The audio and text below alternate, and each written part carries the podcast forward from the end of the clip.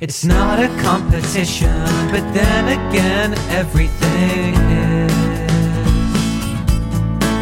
Like trying to have a conversation, then afterwards asking who wins. Every person that you talk to is the co host of that moment in your life. Might be one podcast too many, but we're only one small slice of the pie. It's the cultural content consumption appraisal.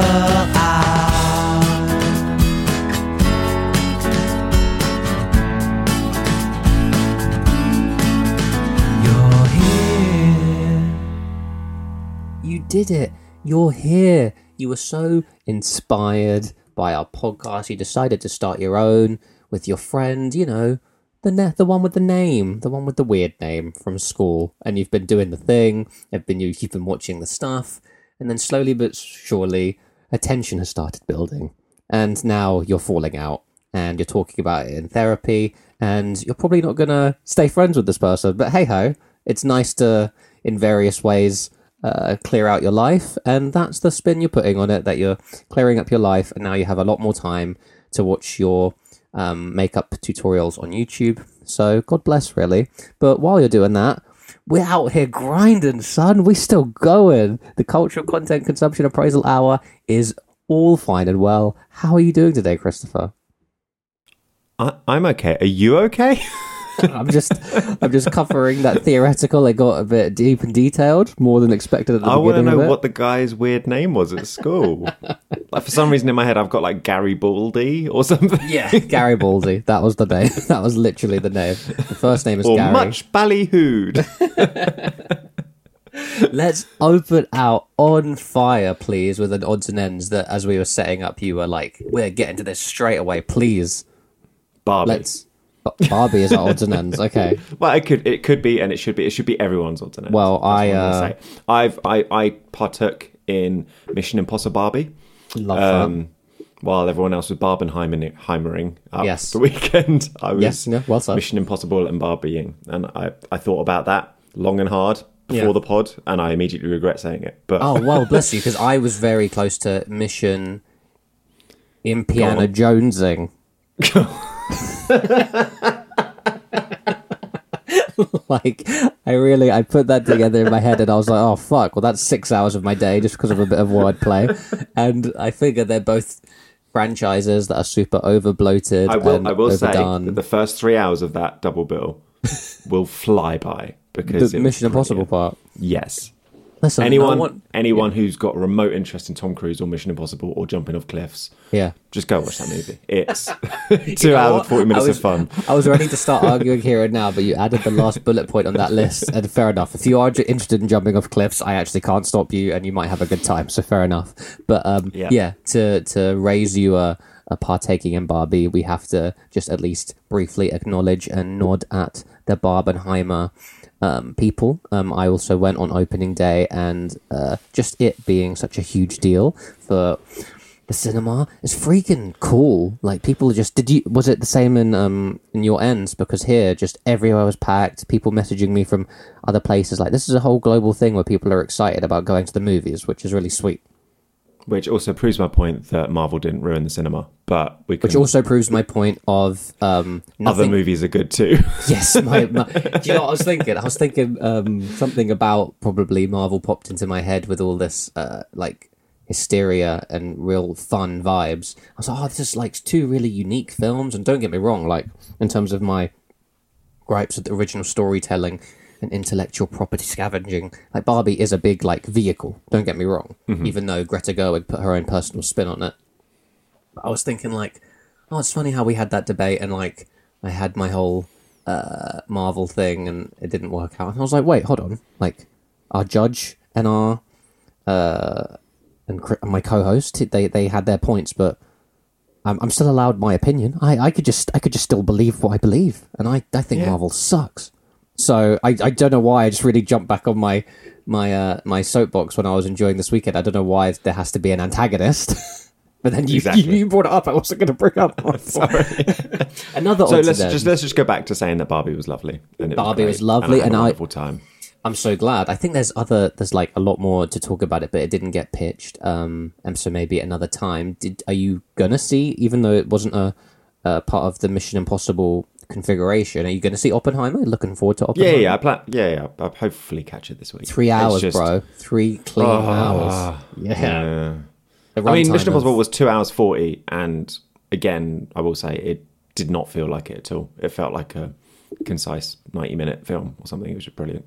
That's a Maybe that was just Simon Pegg being Simon Pegg, which is allowed. Yeah, yeah, yeah. Um, and then another shout for odds and ends is that last week, you know, I can sit here and be on my like, enough Marvel, let's have original filmmaking, blah blah blah, and then like I literally pitch a Martin Scorsese film and forget that I've already done that, and I'm like, this is my first, this is my first, and then Christopher reminded me at the beginning of today, I've already pitched The Last Waltz, and it is part the fact that we're going to get into it today with feels like going home series one, episode one of his seven part film series on the blues.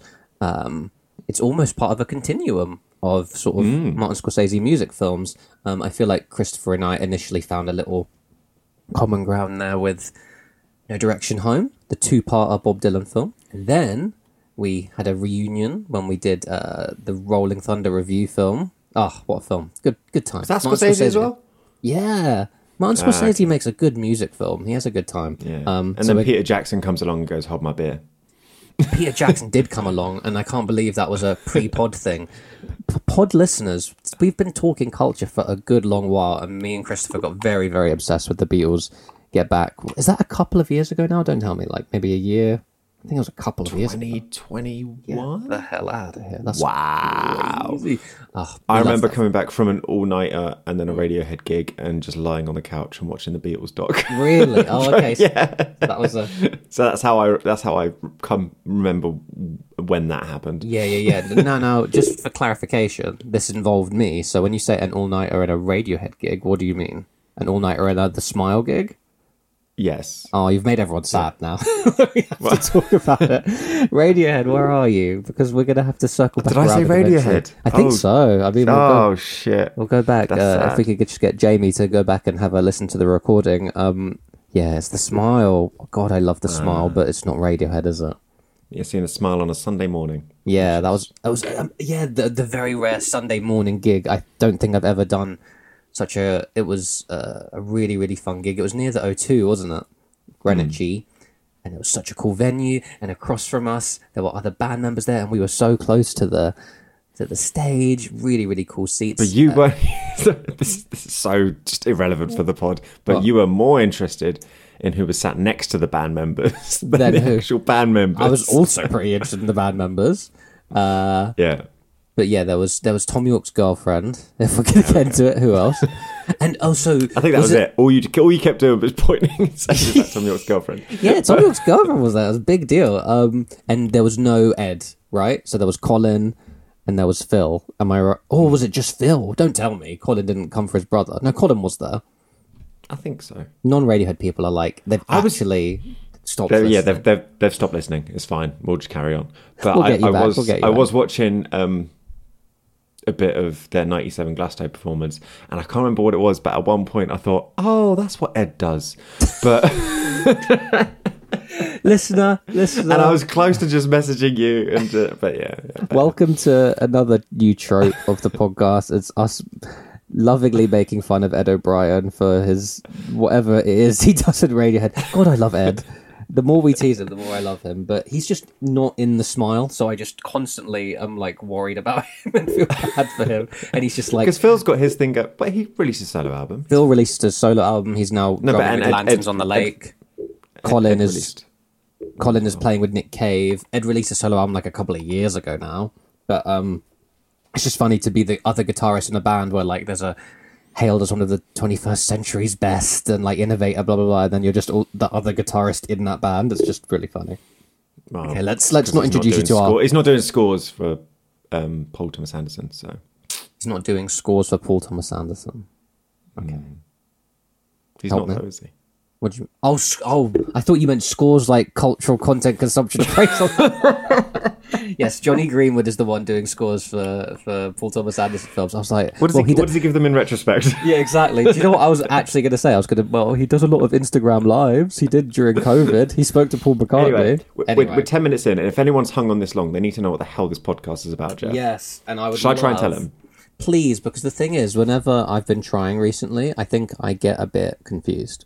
Um, but I'm still convinced there is a way in 30 seconds to concisely just sort of sum up what the podcast is about. You've waded through 10 minutes that proves that we're clearly friends that go a long way back and have a lot to discuss but does it prove that we have a fun little format for a podcast if you're if you're here and you're like you know what i might stay with the boys give us 30 more seconds where christopher and Nusis will tell you what the pod is all about and then make your decision okay 30 seconds starting in three, two, one. Hi, my name's Christopher. Uh, the other guy on this podcast is Jeffrey. Uh, we recommend things to each other because we like getting the other person to watch something or listen to something or read something or consume something or any sort of point of content. Um, we then uh, give it some scores in anticipation, enjoyment, and retrospect, or before, during, and after. And then we guess what the other person's score is going to be, and the person who's closest wins. And that's pretty much it in a nutshell. Give me the text where is it what were you reading off I wasn't reading anything. I was just Where staring is at the it? timer. Oh, that was great. No, that was good. I, I commend you. I think I think you. Uh, there was a good technique there where you settled it and by introducing yourself and saying your full name. I liked that. Yeah. Hello, I'm Christopher. Christopher. Yeah, yeah. And you like you, Yeah. you. I think you did the thing that they talk about in making good art sometimes, where sometimes if you're struggling to like write, you should just write to a person.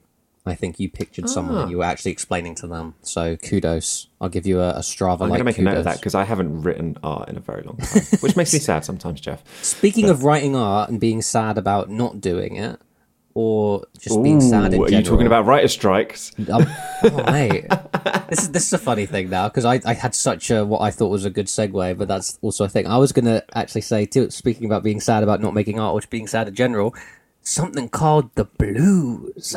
Yeah, mine was better. we can start with the blues. We can start with the blues. I Should we start with the blues? Let's start all with the the- blues. All the time we've been. Because I've made notes on the blues, and looking back, I have no idea what I'm talking about. Fantastic. Because I love part of your reviews sometimes is literally trying to interpret notes you've made. Um, and you've been starting all our pre record chat by repeating the lyrics, and I have them underlined here, as you can see. Hey, child. Seems to have been the main lyrical refrain that you've gained from. Yeah. Hopefully, that's not a copyright issue. And it's just yeah, it sounds like he's saying "Oh hi" or the beginning of Ohio, but I think we're all Well, getting it's the because I don't have a flute made out of a cane, Jeff. Otherwise, I'd be whistling away. yeah, flute made out of a cane. Start so um, in 2003, Martin. Scorsese uh, got lots of directors on board to make films about the blues. They inc- included Wim Wenders and Clint Eastwood. Um, and Wait, was- wait, wait, wait. Why was I not watching the Clint Eastwood one? the Clint Eastwood. Oh, tell when I tell you, the Clint Eastwood one was about uh, the piano blues. okay. Okay, I like. I, I thought, yeah. I mean, that's also a, a cute, cool film, but some there there is a, a reasoning behind it. But um, it is also sequential. So the first in his seven part series on the different types of blues, there was one called the Red, White, and the Blues, which is about the British blues and all this stuff. The blues feels like going home is more about the origin, which is why it's episode one. And of all of them, rather than just the producing credit, Martin Scorsese actually directs this one. And as Christopher and I will discuss, he's also figuring into it a lot as a narrator. There's one really cool um, interview sequence where you like see the back of his head, and it's like there's Marty. Like he's so into this clearly. Like the blues is his shit, and Christopher, having watched The Last Waltz and these Bob Dylan films, now knows that if there's one thing we're dealing with here, it is clearly like a music super fan slash super nerd. Um, but this was the first film in the series, and was it? Um, let alone you hadn't watched these films before. I'm guessing you also had you heard of them. Do you remember recalling them? I feel like I do recall them when they came out. I feel like they were Back in the like, day. Sky Arts or something like that. that is where they should live. Yes. Yeah, like so I I seem to recall 2003 is a time I remember. it's late high school and stuff like that. I I imagine I might have been interested in it. Um I would have started being in a band and stuff like that. So I imagine if they did appear on Sky Arts as an advert or something like that, I feel like that's where they would have lived. if, if Mm, totally. If, if if and when they got released, because I think they were made for TV rather than necessarily anywhere Yeah, else. no, totally, totally Yeah. right. This is a different thing. So, so how did you find it? There's a lot of there's a lot of cane whistle that more than you'd expect. but tell us about other parts. Um, there was it. there's there's so much to ingest, and with only an hour very- twenty runtime. Yeah, I know. Pleasant, Um, right? And and even with an hour, only an hour and twenty runtime, it was very Sure. Martin Scorsese in the way that There was a he Y at the end, by the way. Martin Scorsese. E. Yeah. Yeah. And the way that he um he hangs on the performances longer Yes. than you think. Yes. Yes. So That's having just watched the Wham documentary the night before Ah, on This Netflix, going to change where I'm just like slightly.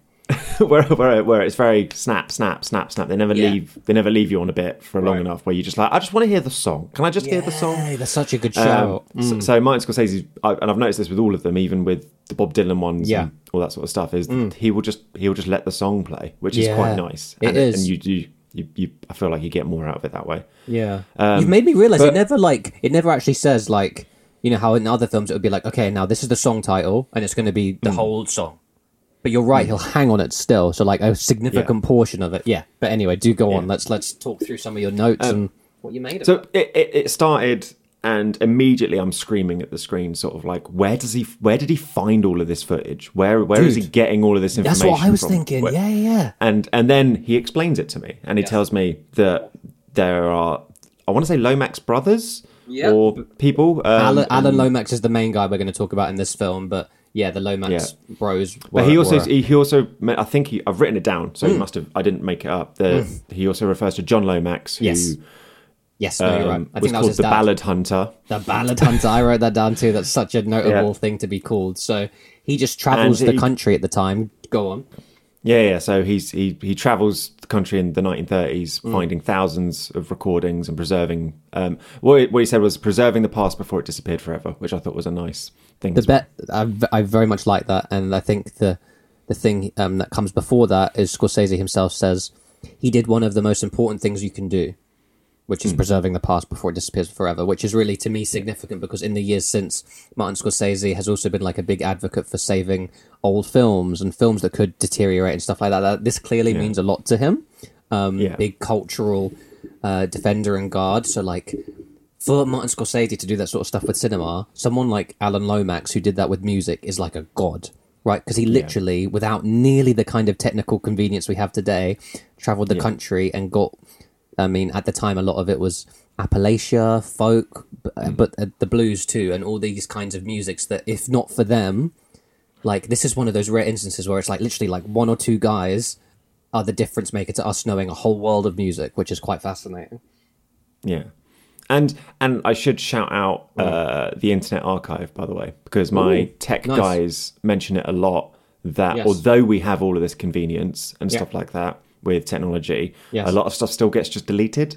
And there is Totally. a website out there called the Internet Archive, which literally I think it's a, a not for profit or Yep. it's something like that or Yep. .org or whatever, where they literally just save stuff and they you can go there and find old versions of websites and things like that because sometimes there is information out there that's just as important Hundred percent. Um, from back in the They- day, not as not maybe not as as relevant as the the early 1900s blues No, I think that's from- I think that's super but- relevant. The Internet Archive, especially because I've seen things. Um, it bums me out, so I never look into it too much. I've seen things about certain parts of it being under threat, or they have to like. yeah So yeah, the um, I'm not sure un- if you're a regular listener who's not a close personal friend of mine, if you would or wouldn't know this, but um, my favorite writer is Jack Kerouac, and there's a whole school that was set up in the states that was um, named after him, and a lot of his uh, friends after he died like taught classes about him and discussed all of his works and stuff. It's this school in Boulder, Colorado called Naropa, and at some point a decade or so ago now, at least, maybe two decades ago now, to be honest, um, on the Internet Archive, I discovered they basically have fucking every lecture they did at this school in like the 60s and 70s in audio format. So, like, every couple of years I'll get back into it and just listen to them. And, like, it's such amazing, um, it's such an amazing vault of knowledge and cool shit. Hmm. And like, yeah, every now and again when I see something like the Internet Archive being threatened, I'm like, don't you fucking dare! That is such a treasure Yeah. trove of the internet. Because yeah, as you say, there's this illusion of like, oh, everything's just going to live forever on the internet. Like, nope, you have to still make sure you've. You're Someone has to maintain it. Someone has to make sure it's still there. Someone has to that's- that's maintain what it, make do. sure it's still there. Yeah, exactly. And they did a load of work with libraries during COVID as well to make, I think, ebooks and stuff like oh, that. Oh, yeah, the Internet Archive. people. There you go. I think it, it was either them or it was someone else. I couldn't remember. The work must continue. this is inspiring me. This podcast, even recording it, I'm like, I need to go out there and get into the preservation field because it's important stuff, bro. But yeah, okay. So you're very impressed by where he's How is that hard drive I told you to buy a couple of years ago? I've got hard drives, but it still doesn't feel. It's not the same. um, anyway, so the, the movie, uh, it it's difficult to try and talk through it. I'm not going to talk through it. I'll probably talk on points that stuck in my head. Sure. Um, but eff- effectively, um, it sort of starts um, in Mississippi, the land where blues was born, allegedly. Um, but we meet a character called Corey Harris, who I believe is a current blues Yes. musician. Yes. Um, and he goes searching to connect with his ancestors and discover where blues is from. So the movie follows him around, going to all these different places, and he meets these weird and wonderful people um, to sort of learn more about the origins of blues, which then then takes him to Africa. Um, I think it goes to Mali. Where- Yeah. yeah, it, it yeah, um, where he meets more people and Yes. discovers more about the Most of these people being of these blues. du- these older statesmen of the blues. Some of them yeah. You know, I think what makes it quite moving really is like for a blues fan, it's like, oh wow, he's meeting so and so who featured on so and so from the Jelly Roll Yeah. Kings and this and that. But when meanwhile, it's just like an older black gentleman on his porch who's clearly not like who's a bit ill and it isn't like wealthy or well off or anything, but like he has a few like it's probably that classic thing of like to him he's like oh great another like fanboy like but like I'm not like make I'm not like rolling in dough from this but there's a certain hipster sector of musicians who think I'm the Yeah. fucking shit which it must be quite surreal for them but it's so sweet like I think in choosing Corey Harris which by the way occurred to me rewatching the film like this hmm. must be as big a deal to a blues musician as getting like Yeah. the big role in a film Martin Scorsese Yeah. picking you to basically be you're going to be the audience's introduction to all this as the younger man. So sick. But he's clearly such a gentle like listener type and young mentee to all these uh, stand-in mentors. He's, I think he, he he plays the part really well. Did you did you come out of the film liking like Corey Harris? Like oh that was that was like yeah, he was cool. Seemed It's- really cool, it's- it's- of course, he's cool. speaks French too.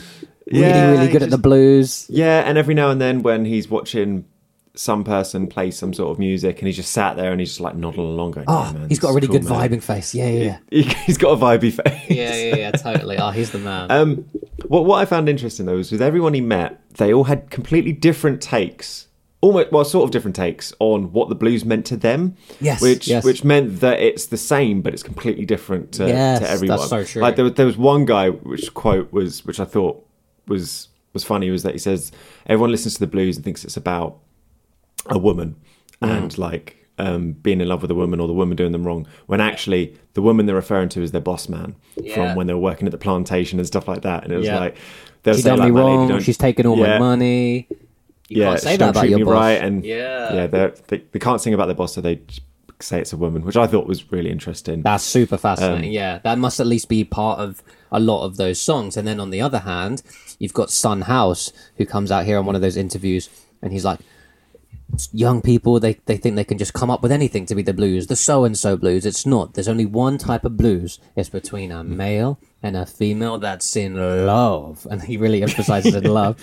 I really enjoyed that. Yeah it's right. Because if if you watch it thinking oh, okay they've just taught me then another guy will completely uh, contradict and, and tell you what their take is. You're right. And it all somehow doesn't like fully contradict. It just like fills out this picture of what it means to all these different people Yeah, and th- there was a story about um, how you always see these old blues musicians in like suits and all Mm. like doled up and stuff like that, and they were basically saying that um, I think it's when they were talking about Robert Johnson, Robert Johnson, and, yeah. and and his and his and his mate who I didn't catch the name of, Yes. who was talking about Robert Johnson for a lot of it.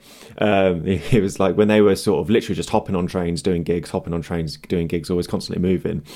In he was saying said that like if a broad likes you then she'll put some clothes on you to keep you around so that you can sing some songs to her. So, which is why they were always sort of they'd, they'd meet these women who have money, Yeah. and they put clothes on them just so that they can keep singing their blues songs to them because they enjoyed it. I think when he I just said thought that, that- was quite. the, Yeah. the, this guy Robert Johnson's mate, he was like, well, because they showed him one of the two only photos that exist of Robert Johnson that he'd never seen before, Yeah. and the interviewer was like, oh, he looks a bit fancy. He was like, well, I can tell you this because my wife isn't here, and then he goes on to say about the woman will put a good pair of clothes on you, a good uh, suit so- of clothes on you. so- So this Robert Johnson, there are only Yes. two photographs of him, Yes. and there are only like 29 songs out there. Yeah. But those 29 songs get covered by everyone To all the death. time, which I- All the yeah, time. which I thought was fascinating. Probably the Black Keys have done them. Hundred percent. I mean, yeah, the Black Keys are a great shout when we're talking about this stuff. There's a few, there's a few different routes into um, past episodes that this uh, the branches of the blues sort of touches, and the Black Keys are definitely one. Um, I feel like they cover in the film Sweet Home Chicago. That might be like the most well known sort of standard Robert Johnson song. But yeah, his legacy is mad, weird, and crazy. Like as you say, twenty something songs, and he died super young. Two known photographs of him, and like imagine if he'd uh, stayed alive, the sort of influence he could have had. I guess one question I wanted to ask was because it sounds like you appreciated lots of different points of the film. Did any Hmm. on a first watch? I've watched it quite a few times now. This film, I really like it. I really have a good time with it. I've gone back to that thing of. Um, I hope your scores are locked in already, and it is what it is. Yeah, I've gone back to that thing of like, oh, let me just recommend one of these things that's really precious to me and that I love a lot. But um, did did anyone particularly of the people he went and met strike you as like, oh, he's like he might be like my fave. Like I might go look into him. Like all of them are so pleasant in different ways, right? But did anyone particularly come out as a as a fave, or just generally like different people with different reasons? None of them really stuck with me, other mm. than Corey Harris. Yeah, to yeah, be that, honest. that works. Yeah, Corey works. I actually looked Yeah. him up on Spotify, still going. Bless his heart. So that's really cool Yeah. because this is 2003 now. Um, and and I spent a lot of time looking at. It's going to sound really sad. I looked at. I was looking at their technique. Of Oh, how totally. Played, I, fa- I found that fascinating. Dude, such different Like- ones per guy, right? Yeah, yeah, and it's it's it's very much you can see it's they've picked up the guitar and just Figured something out. with figured something out, Isn't it? Because I think they they um they make the specific distinction between, if I'm going to remember right now, come on now, Hmm. uh, Robert Johnson and Son House. So I think Hmm. Corey Harris was saying that Son House was like bong gang bong gang and like sort Yeah. of maybe, whereas Robert Johnson was a bit more. Uh, a bit less country or something, a bit more urbane and sophisticated. He was the first guy you could and, tell was listening Corey, to other movies. Corey music. sort of said he was the first guy that sort of did the jing jing jing jing jing jing jing jing the classic perennial rhythm of the blues. Yeah, yeah, yeah. Yeah. I, I, and then, and then I like. I think just that other layer of then going to Mali and Africa and talking to Ali Farka Touré, if I'm pronouncing his name right, and the links hmm. he's seeing. You know, he's another one that when you talk. There was about some. There was something me. shady going on with that guy, right? I is it not just me, but there's something shady. He had like the whole brigade come out and welcome him with a plane. Then he introduced him to his second wife, which suggested there was a first one locked in a cupboard somewhere. I don't, I don't- and he had like 15 kids. I don't know. It was just You're not even mentioning the fact that when he got there, there, there's like a gun going off, and it was like as a sign of welcome, and you could tell the camera crew are freaking out, and he's like, "No, don't worry, welcome, welcome." It's really, But Yeah. the guys who were shooting these guns to welcome him looked really pissed off about it. They were not into the music, were they? They were like, "Whatever." I'm doing my job. He told me to shoot the guns. Oh man, that's really really funny Yeah. Uh, I wouldn't have phrased it in such a way because it's been such a long time since I watched this film. It was just like putting on a familiar pair of slippers. But as I'm watching it, you, you put it very well. Something's going on. He Something's himself, going- speaking Yeah. sincerely about loving music, seems to be like an eloquent little poet of a man. He himself, Yeah, yeah, in isolation, is amazing. But yeah, I think to be honest, um, as someone who's never been, I think it might just be early 2000s Africa and lots of vibes. And that is a thing in certain cultures to have more than one wife. course. And there's a lot going on economically. So, like, you know, just people out, hey, you know, having guns to welcome someone and then everything is fine actually is a happy ending to the story for a minute. You're like, why does this gun keep going off? And, but everyone, and, he's, this- and then they just keep pouring more gunpowder yeah, in. just gunpowder. Getting like, it all. lots of shots of the gunpowder. Let's look at the guys sort of like chewing cud or something as they put the gunpowder in. But every musician he speaks to when he's in Africa Yeah. is like a super soulful, in touch with the spirit sort of kind of chap. So Yeah. that's the nice side. Um, and you're right. There's lots of lingering on songs. Um, we could just chat it right up, and we have done could so do. already. But shall we? Shall we? Shall we get to some scores? Sure, sure, sure, sure, sure, sure. I, I'm trying. I think to... you're going to be upset with mine. But Oh, really? Yeah, you're going to go, what? No, fuck off. Ah, blah, blah, blah, blah. It does sound like me. it does. It's a good impression. What? No, fuck off. There you go. Um, so. I think uh, I I thought it could have been a pretty simple one actually. So it's interesting you say that. Uh, I thought it might have just ended up on a three for anticipation. That was where I was a bit like, "Uh," but like I I don't know. I was I was thinking two two fours going after a four for enjoyment and a four for after. But maybe there's one more three in there than I than I got right. If you're saying I'm going to say fuck off, And I'm being 100% honest here. sure. Yeah, these are locked in. Yep. This is how I felt. All right. But my anticipation was a two. Okay. And I don't know why, Sure. but I felt very deflated after the pitch last week. Oh. And it, it was kind of like it, it came left field. I wasn't expecting it. In my head, I was like, he's going to give me some cool new albums to listen to. And that's kind of where the vibe was I was at. Hmm. And you're like, here's this Martin Scorsese blues documentary from 2003. And I was like, oh. Oh, interesting. So then, yeah. So and I don't know why. And and Yeah, yeah. after watching it, I feel completely bad about that now. Oh, that's But that was fair. my that was my honest anticipation. I was Hmm. struggling to get round to it. I was just like, oh, when am I gonna? You, need to be in a, a mood to put on something like that. I mean, feel. this is this is this is super the interesting thing about doing this podcast, right? Is that sometimes you're like, oh, I hope they get what flavor I'm into this week, and there's like super old film about the blues, and you're like, oh, I was trying to like listen to a new Lana Del Rey album or something, and it could just, yeah. Okay, so two, fair Um, enough. but then and then it was a three in enjoyment and a four in retrospect.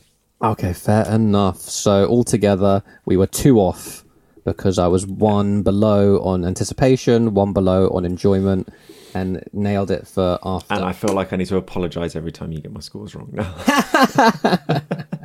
well, listen, I feel like uh, I feel like was there was there any um, was there any like hovering between three and four for enjoyment? Because you're, you're saying all the good things. What what kept you from giving it a four? um, Not enjoyable enough. Probably- Gotcha. no, probably the reason it's a four in retrospect is I feel like there's so much in there. It's difficult Ah. okay. to take it all in Sure. in one. And you know how I feel about podcast and watching something and panicking about having something to say Sure, and sure, remembering sure. stuff. Yeah, yeah, So. I think always with docs, I'm always a bit. You got you got to be worried about that enjoyment mark. That's interesting, and it's it's also like um, is there a bit like this is educational as opposed to just it's fun, feel what you feel, tell Yeah. me after. It feels like yeah, yeah. yeah, yeah, you have to have a take. This is trying to teach you something. Oh, that's interesting. Yeah, but at the end of the day, the four for afterwards is quite nice, and I'm not too too off. So starting off right today, and I wonder how you're, You're actually go. bang on two off. Yeah, bang on two off. Bang on but two you said off. two two off. two off exactly. Hey, child. Um, and now it's time for me Hey, to review child. something very differently. Can I just Oh, we didn't. say? Hmm. We didn't mention. Did we mention? I can't remember if we said it before the pod or after the pod. But making a, a flute out of a cane and that that that. Oh guy. yeah. So that guy was a big part of this film. Uh, What, did you want to say anything about him? Did you did you like him? because I can't remember his name, but it was a very. Oh, sweet I think part his of the name was film. Otha And the- Turner or something. And they dedicate Yes. the film to him because I think he passed away not too, too long afterwards.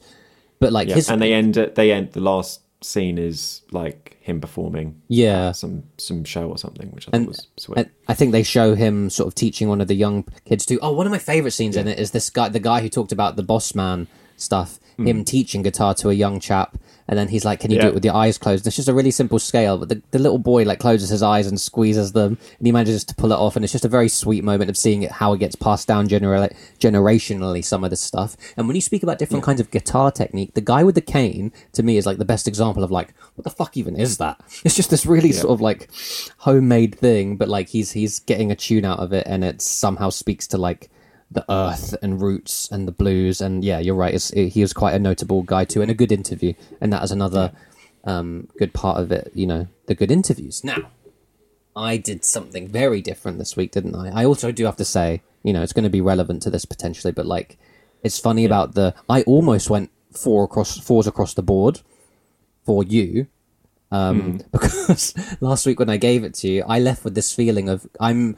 Uh, you're describing the vibe you felt, and I'm sort of just going off an um and an ah and your facial expression. And I properly came off the pod thinking like, he liked that one. Oh, he liked my pitch. like, like, you, you properly did it. Oh, like uh, that's a that's a le- like you did the reaction as if it was a left field turn, but I took it as a positive. Whereas in your head, you're like, oh, that's, that's just really funny that I need to Go back and it listen to it, Jeff. yeah, maybe I should go back and listen to it, or just look at people's faces when I give them gifts more. Um, so, with that said, and me being too off, we're about to speak about "It's Always Sunny in the Always Sunny podcast, rather, episode 70, the episode title being Marder and Rosell, which are the surnames of the two writers who feature on it as guests.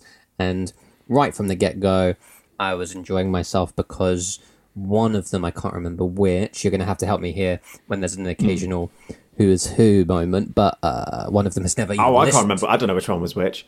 one of them has never even listened to a podcast before, which is Yeah. really funny, and they roast him for that because I'm like, God, how do you live? And did Charlie? And did you enjoy why Charlie? So it's just Help out Charlie Day. listener, right? is- So yeah, so it's always sunny in Philadelphia. One of my favorite shows. Mm. Um, I've spoken about it before. I've pitched it before on here to Yes, Jeffrey. it has. Um, it now has a podcast. Uh, they're now seventy something episodes in, and what they're doing is basically doing um, episode by episode from season one. Um, and the three main guys who created the show, Glenn Howerton, Rob McElhenney, and Charlie Day, uh, we'll sit around and talk about each episode with Megan Ganz as almost the mediator in the background, um, and she's now a writer on the show as well.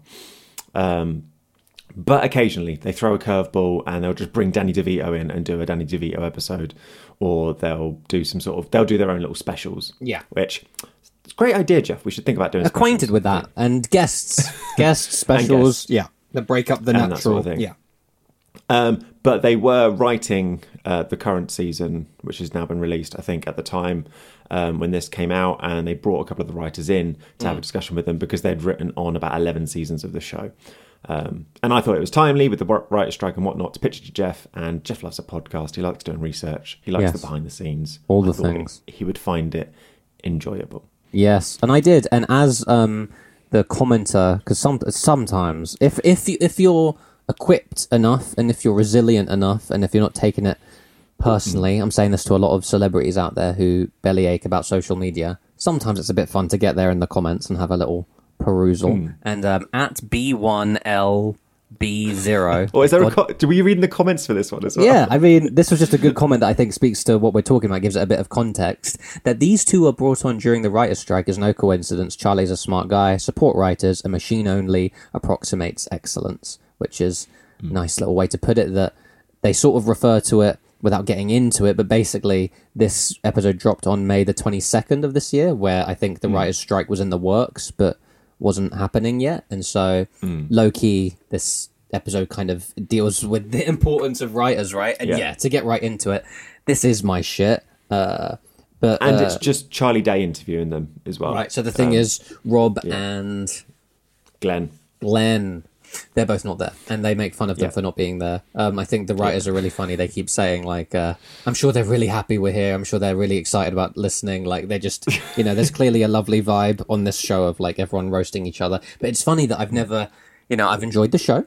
And but I've never enjoyed the podcast, so I don't know how much of a departure this is. I almost now want to watch a Charlie Day hosting podcast where he just interviews people maybe about shows he's on and stuff because I think the most to get right into what touched me the most it was Charlie at some point talking about how um he like there's lots of reminiscing there's lots of talking about bits right? But there's also just this is always a thing that uh, is to me like the lifeblood of any creative project and why it's worth your time to get into it which is like it's just like oh i miss spending time with you guys. I miss seeing you guys. There was such a good time hanging out. And at the end of the day sometimes i see some of these things as just elaborate ways creative people have to come up with elaborate arbitrary ways to hang out and it's like we need a thing and for them this show Al- almost like two up, friends who like talking to each other every week, making a podcast quite right making a podcast so we could talk to each other every week. Hundred percent. No, there's. I think there's something to it for like you know. I think that's the most sort of grassroots level, right? And then all the way up to some of this blockbuster stuff, or like uh, people who have collaborated over and over, like Martin Scorsese and Robert De Niro. They're probably like, "Well, I'm glad we had that project, so I got to talk to you a bit and see how you're doing in life." Like, I definitely think there's part of that, and I think he- the way Charlie articulates that is really sweet because he talks about how even though it's always sunny is quite a curious example, right? Because it's still going but he's like they're no longer on the show. I think one of them works for Rick and Morty, one of them works for Dave now. These different shows, and they were on it for a long time. It's always sunny, but he was like, "We're never going to be that same show." Where like we were almost still figuring out what we would be, and we're just in our little bubble. And you know, around I think he's talking around the season four to six range, and like we're in our little bubble and we're just making each other laugh, and like we haven't settled into a rhythm yet, and it's just for us and we're like it's just kind of sad to me we're never going to be there again proving ourselves hmm. in that same space and it reminds me like you know ev- everyone's least favorite person in music i think made this point i think i remember reading it years ago bono was talking about how at a certain level of stardom you get to where you come out on stage and everyone's cheering for you before you've even played a note which mm. is nice but also like he would always talk about you know and you two all the successful musicians you love part of their hearts are broken that they'll never get this back, which is going on stage and just having to earn it and not having Yeah. applause as just a you've shown up in our city, but as a we've in, really enjoyed this song we weren't fully ready for thing. And I think Charlie is speaking to that. Like, it's always sunny now is an institution. And I think it's Yeah. just so funny how, like, even me and you are, are at our age, right? Whether it's this podcast or another musical project or whatever, I think we're all looking for, like, recognition and a bit of acclaim and a little audience. But like once you've got a certain level where you don't have to fight for it anymore, without fail, I hear artists talk about missing these days where you're a bit more grinding for, you know, and looking for it and improvising and all this stuff. So hearing, you know, just this in the weeds chatter about creativity and going through the process of making It's Always Sunny um, was really, really fun for me. And yeah, it's like, I don't know, I feel like they were talking about some of the classic episodes and I've I've enjoyed them. I have. I don't know what is separating me from being an enjoyer and a fanboy because I still feel like I'm not a big fanboy. But if there's one guy who's going to make me a fanboy, it is Charlie Day.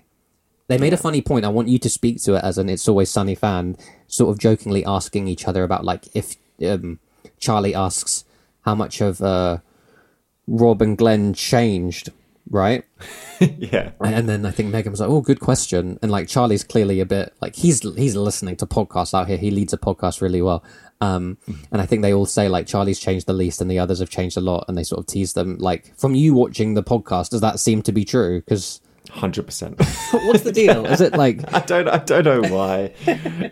it's just because I always feel like Rob and Yeah. Glenn, and this might be wrong or not, Yeah, yeah. but there there just seems to be that they have slight more vanity. I feel than Charlie does. Charlie? I think they But say every everyone has val- vanity To a um, point, 100%, yeah. To a point, but I feel like they have it. Charlie kind of has it, but Yeah. he'll take it or leave it. That's It's kind really of a- funny. Yeah, he definitely comes across that way. Like Marder and Rosell Yeah. themselves, the writers, they say to him like, uh, "You're a simple man. You just want you do some jokes and go home and sit on the couch or whatever." Like, yeah, you can definitely. Yeah. Whereas, I don't know if it's Rob or Gle- I think it's- I think it's Rob, isn't it, who's doing all the stuff with Ryan Reynolds and Yeah, just yeah. on a mad one. Like he's on a mad one, and you've got can't, to he can't it. rest. He clearly. can't rest. It's it's a really funny thing about different people, right? Because part of me really rates that that level of like Yeah. doing stuff all the time, super proactive, super productive. But then I'm also But like, you need they, that's the oh. reason I feel like the show is successful is because all three of them bring their different element to it. this it. is true, right?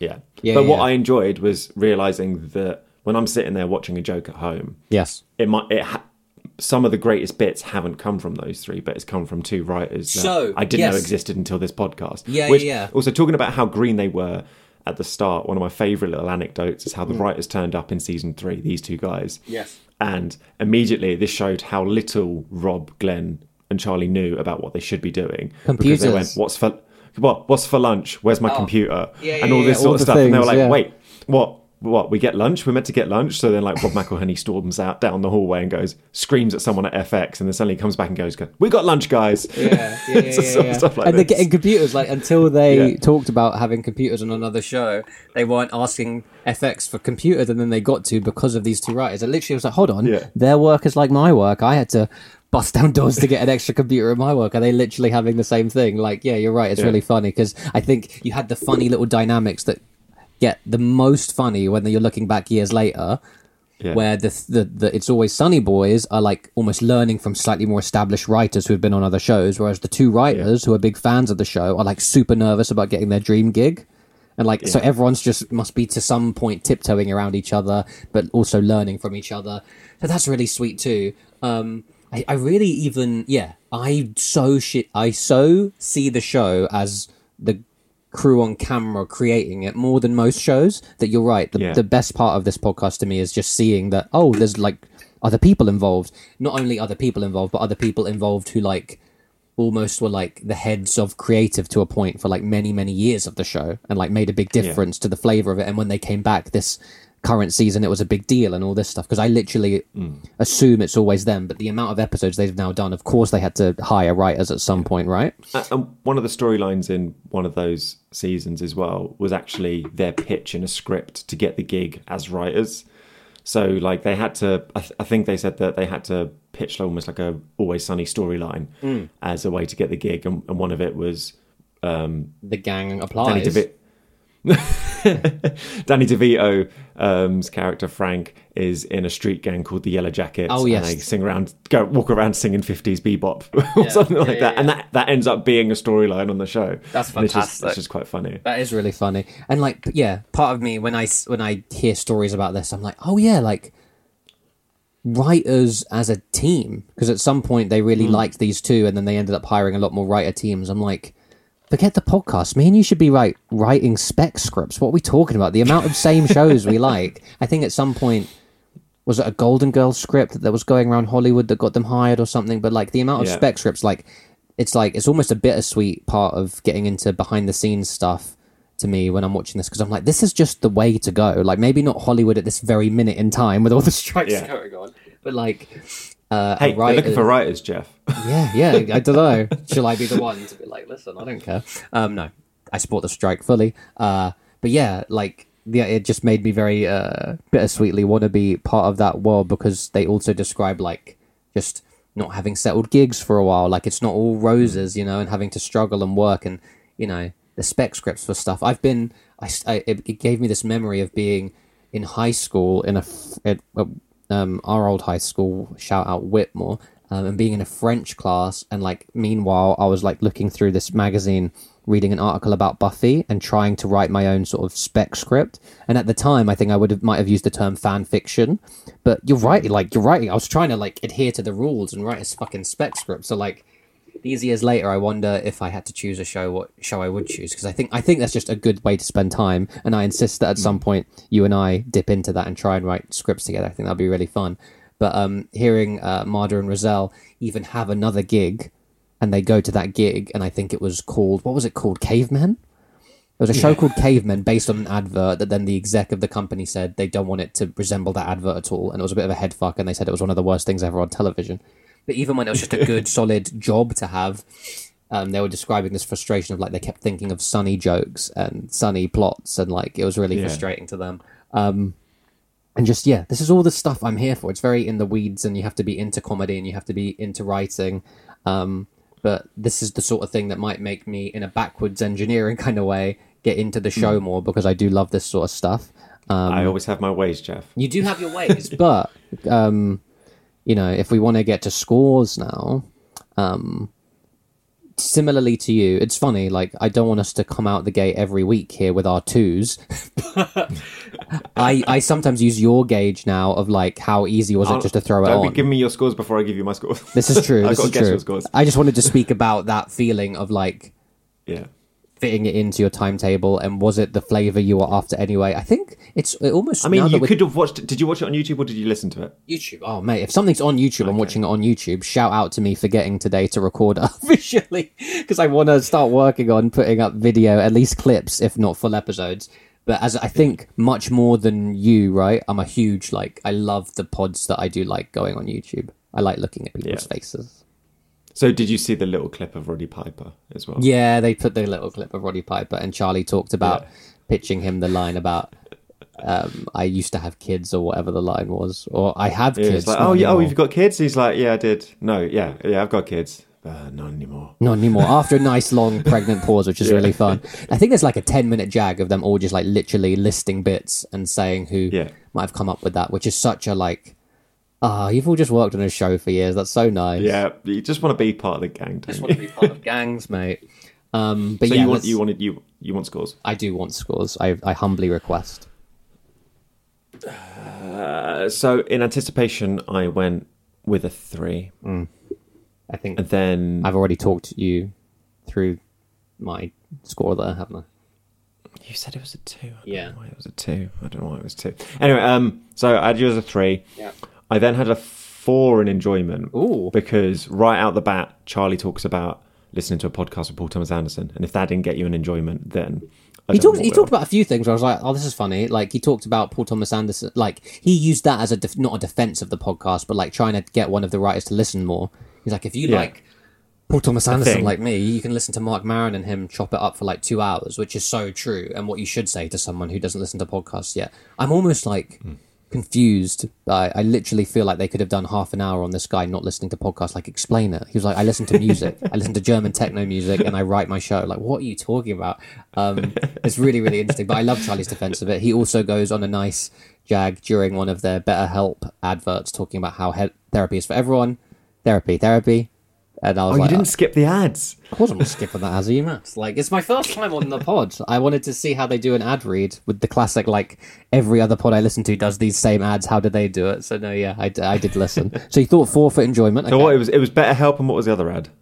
Oh, what was the uh, other? Oh, ad? Vuori, I think it was some weird. was that the clothes one? Yeah, yeah, Yeah. yeah. yeah. At least it's on not the AG1, podcast man. talking about ads on other podcasts. Like, if you want to be in the weeds, in the podcast weeds, ladies and gentlemen, you've come to the right podcast. We're the podcast You know what we're you. gonna do? Actually, no, I won't do it because um, We're going to do an ad. What are we doing? no, no, no. I'll tell you. I'll tell you off pod because I haven't. Have we done that thing to the listeners? I'm always super annoyed when I listen of like, don't drop a thing that isn't for me. I need to know what it is now. That's fantastic. Well, Ooh, listener, I get If, to if know. it works, Shame. if it works, then we can do it. Oh, okay. We're going to drop it in ad. Listener, spoiler. I think that might be what you're talking about. no, no, no, no, no, no, because we don't need any money yet. No, we don't. We've got No. enough people on the Patreon anyway, so it's Let's fine. go, Patreon They're of keeping the us future. going. They're keeping the lights on. Anyway, so it was a four, I had a four in enjoyment, Okay. a three in anticipation, doing Yeah. it backwards just confuse people, Yeah. and I had a three in retrospect. Wow. I mean, I'm frustrated as fuck because the best I can do for weeks on weeks is a draw, but I actually had a two, three, three. So you were two off. I had a Oh. two for anticipation just because I was like, where does this fit? It's a fucking podcast, Jeffrey. but you have, but you have hundreds of podcasts. Gotcha. I have. Fine. This is the thing I wanted to just briefly mention on our podcast. We should. is- We, we I need to get the media back in them. here because. Yeah. Is anticipation should it be based on where can I fit it in? because Oh, that's no, both that's of just- our the where can I fit it in then led to this feeling of as opposed to jumping on it i i had to it was a feeling and it, the feeling characterized itself as this christopher the number two so mediator you're not needed thank you that actually covers that enjoyment was like i th- That covers that. three is just the chunkiest. It was yours for feels like going home too, right? Three is just the chunkiest, hmm. nice one. If anything, it was like ooh, it was almost a four for thinking about afterwards. But I think it th- it, th- Yeah. it stayed in the nice solid three range. So we're both two off today. It is a draw. Um, I think there's still so much fallout as you're seeing on all the on the blogosphere from our um, competition episode. Uh, still a lot of fallout there, but don't worry, fen- fences have been mended. You know, for now until another theoretical season finale where things get hashed out again. Um, everything is fine on the cultural content consumption appraisal hour. What we would like is for you to email us at um, our email address, which I know off by heart, and I don't at all need to like go on to my email and like read out. But it is cccappraisalhour at gmail.com. And our Twitter is twitter.com forward slash ccc appraisal pod. Now, Twitter is now known as X. Depending on when you're listening to this, it might no longer be. Christopher, did you see this thing about how he's literally tried this at every company? PayPal, whatever. He's always like, let's just call it X. Can we call this pod X? The X appraisal pod. Like, shut your mouth, mate. Okay, um, but also find us on his app. Sorry, I'm just letting you go. I'm not. I'm not that's I'm not that's the app we're on. Um, I was just talking to Chris earlier about uh, I struggle with Instagram, so we're still talking about how we should have one. Um, and shout out to Brew.ding, the best Reading-based beer blog in the game today. Uh, so even if uh, we're They should be a sponsor. they should be a sponsor, or we should be their sponsor. It should be a sponsoring, everyone patting each other on the back. These are our socials for now. When I say our socials, let's let's just let's just Um, clarify. It's one just in email case, address and one be- Twitter account, and you know them by now. Yes, Chris. And a website. the website's the key one. CCCappraisalhour.show. Let's where you go. can find all of our show notes and the current scores. Listen, the things the people need to know, especially with all the fallout. Are you ready for some pitches today? I'm really not Can you go first? Of course I can. Because I've got a, I've got a couple in Nice. in the chamber. Um, I've dropped no Easter eggs, so Oh, interesting. Okay, I've I've dropped no Have Easter you? eggs either. No, um, uh, my streak is over. So sometimes you've got a. I think we were discussing this, right? Sometimes you've got a, a bit more of a current affairs one. Sometimes you've got a bit more of a, a hidden gem from my past one. Sometimes I'm just I'm going off what you gave me, and going off what you Oh, gave me. This was very much. Uh, you know what this reminds me of, and you know what I used to have serious fun with to work backwards a bit, someone who seems to be like a king of a certain realm of podcast right now is Conan O'Brien.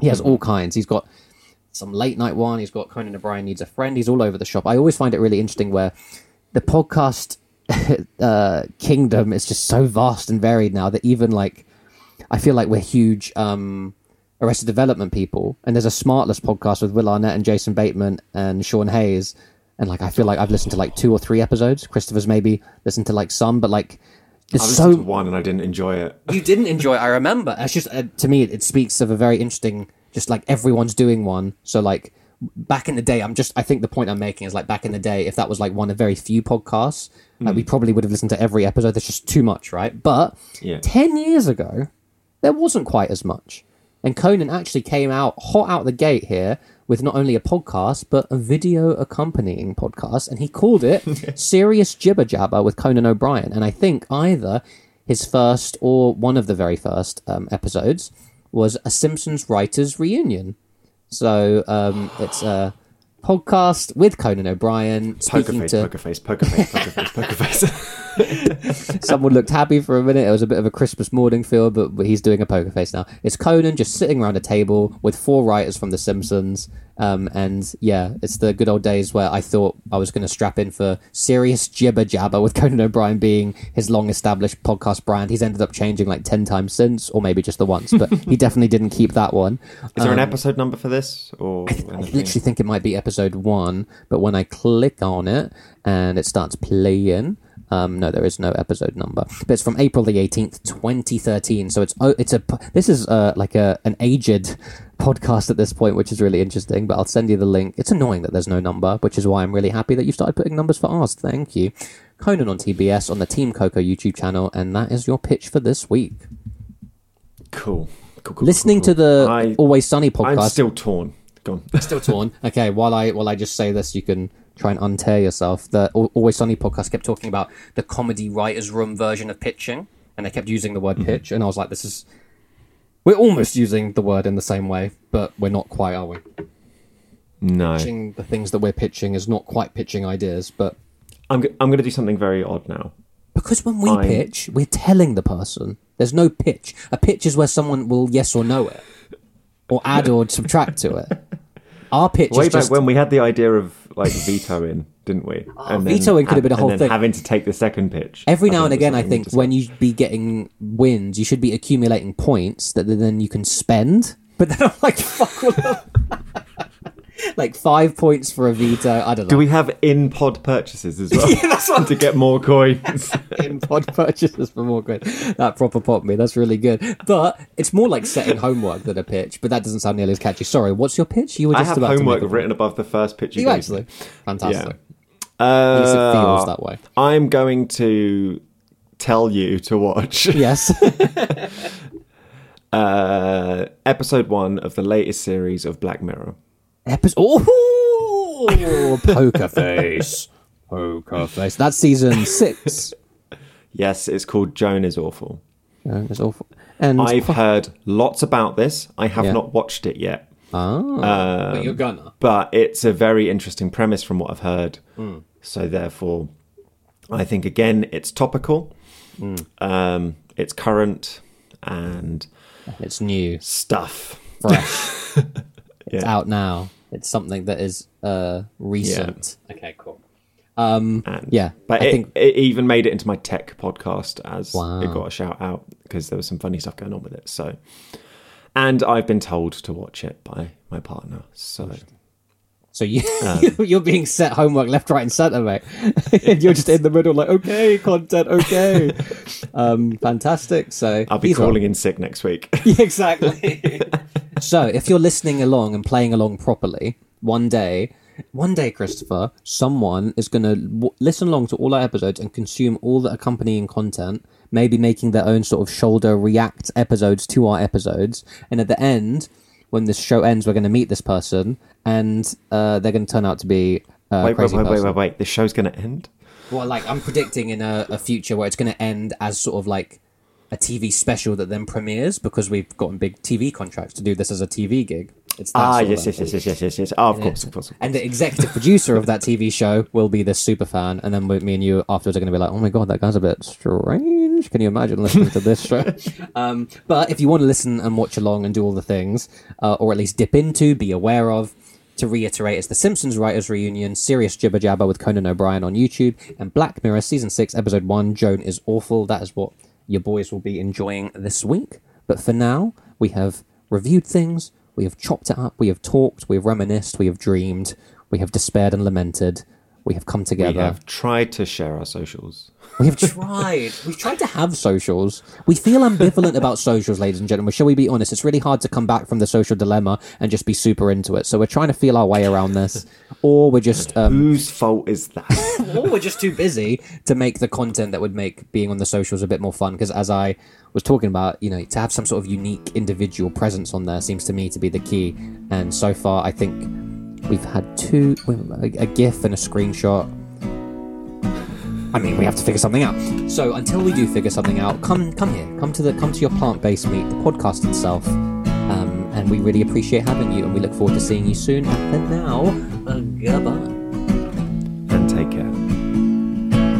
If you don't like when we misspeak or boost the audio or unpeak, the microphones bleed cause they're so cheap. We're sorry to your ears.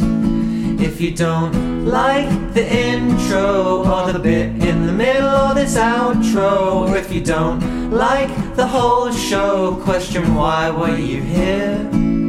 If you don't like the podcast, if you think we both speak too fast, too many tangents never stay on task, pick up a book instead. If you don't like what we recommend, if your patience wears thin towards the end, if you think you could do better with your friend, please go ahead. If you don't like this content or like me, the word content, then please go be more content and never listen to us again.